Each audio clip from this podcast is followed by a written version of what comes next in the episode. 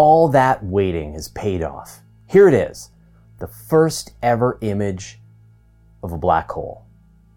This incredible photograph is the result of a planet-wide effort by radio astronomers and their telescopes, petabytes of data, and an incomprehensible amount of computing power.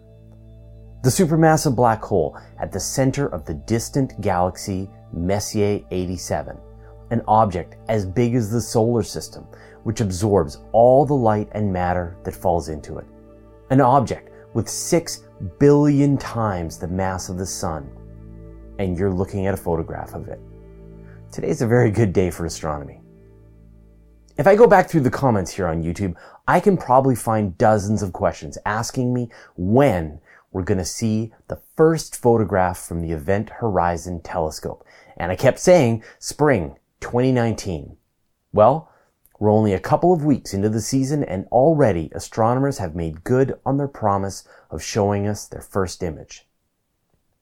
But you might be surprised to see that it's an image of the supermassive black hole at M87 and not the one at the center of the Milky Way. That's true, and it's still coming. So I'm going to have to ask you once again to be patient. Astronomers from around the world made a huge joint press conference that was live streamed onto the internet on Wednesday, April 10th, 2019. They shared the results of 200 astronomers collected into six separate papers. And they shared this picture. The photograph was taken by the Event Horizon Telescope, which isn't actually a single telescope, but a worldwide network of radio telescopes. There's one in Greenland, several in North and Central America, a few in Europe, one in South America, Hawaii, and last but not least, a facility at the South Pole. For one week, in April 2017, this entire network of telescopes pointed their collective antennae at the supermassive black hole at the heart of the galaxy M87 and recorded petabytes of data. They recorded radio waves at the wavelength of 1.3 millimeters, precisely synchronizing their observations using atomic clocks. By all recording at the same time, the separate telescopes were able to act like a single telescope the size of planet Earth. Although M87's black hole is enormous by black hole standards, containing 6 billion times the mass of the Sun and stretching across a volume larger than the solar system, it's relatively tiny in the sky because it's so far away, about 54 million light years away. Just for comparison, the hilariously less massive but still super 4.1 million solar massive black hole in the Milky Way is only 26,000 light years away. M87 is 2,700 times farther away. Part of the challenge was the fact that the South Pole telescope is, well, at the South Pole, which is inaccessible for much of the year. Scientists had to wait until the southern hemisphere's summer to actually fly out the hard drives after the observing session. All of the data was stored on hard drives and then transported physically to centralized locations where they could be crunched on supercomputers. Four separate teams worked on the data completely independently so they couldn't influence each other's results. Peer review has a parallel process. Then, in April 2018, the teams brought their separate photos together and saw that yes, indeed, they did get the same result. Finally, five petabytes of data stored on half a ton of hard drives was shipped to Harvard where the final data was integrated together and this is the result.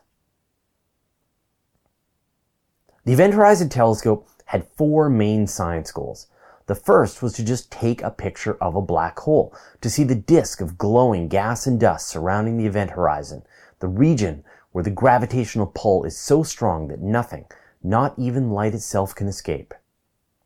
To perceive the ring-like structures with the dark central region, to match the actual image with the theoretical calculations that astronomers have been predicting for decades. According to Avery Broderick, a researcher at the University of Waterloo, it turns out our predictions were stunningly close. We were spot on. The second goal was to test once again that Einstein was right about his predictions for general relativity. Einstein, correct again. Goal number three was to understand the accretion disk that surrounds a black hole. That's where this image really shines. You're seeing the vast swirling disk of hot plasma surrounding the black hole, traveling at nearly the speed of light as it whips around the event horizon. One side of the image is bright because the gas is coming towards us. The other side is dark because it's moving away. Finally, the team wanted to study the vast jets that blast out of M87 and many other black holes. These are thought to be created by the differential speeds of rotation between regions of the accretion disk.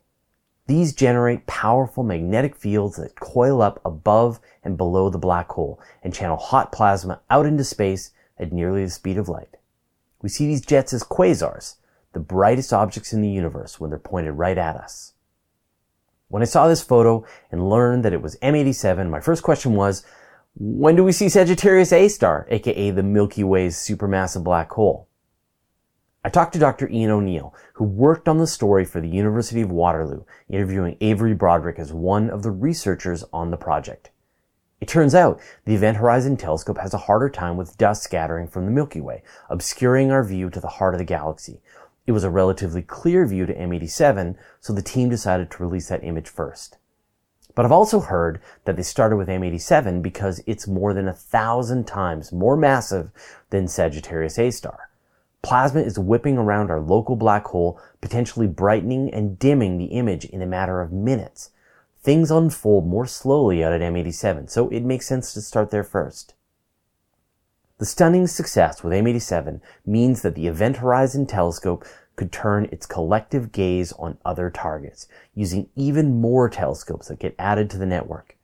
In fact, these telescopes will come together on a regular basis, gathering even more data on M87, Sagittarius A star, and other supermassive black holes near and far. Which means that we still need to wait for the Milky Way's black hole picture. Right now, I don't even have a tentative date for when we'll see that photo. I promise you, as soon as I know, I'll tell you. I promise, promise. But like I said, it's a great day for astronomy. What an amazing accomplishment. What do you think? Let me know your thoughts in the comments. Once a week, I gather up all my space news into a single email newsletter and send it out. It's got pictures, brief highlights about the story, and links so you can find out more. Go to universetoday.com slash newsletter to sign up. And did you know that all of my videos are also available in a handy audio podcast format so that you can have the latest episodes show up right on your audio device? Go to universetoday.com slash audio or search for Universe Today on iTunes, Spotify, or wherever you get your podcasts, and I'll put a link in the show notes. And finally, here's a playlist.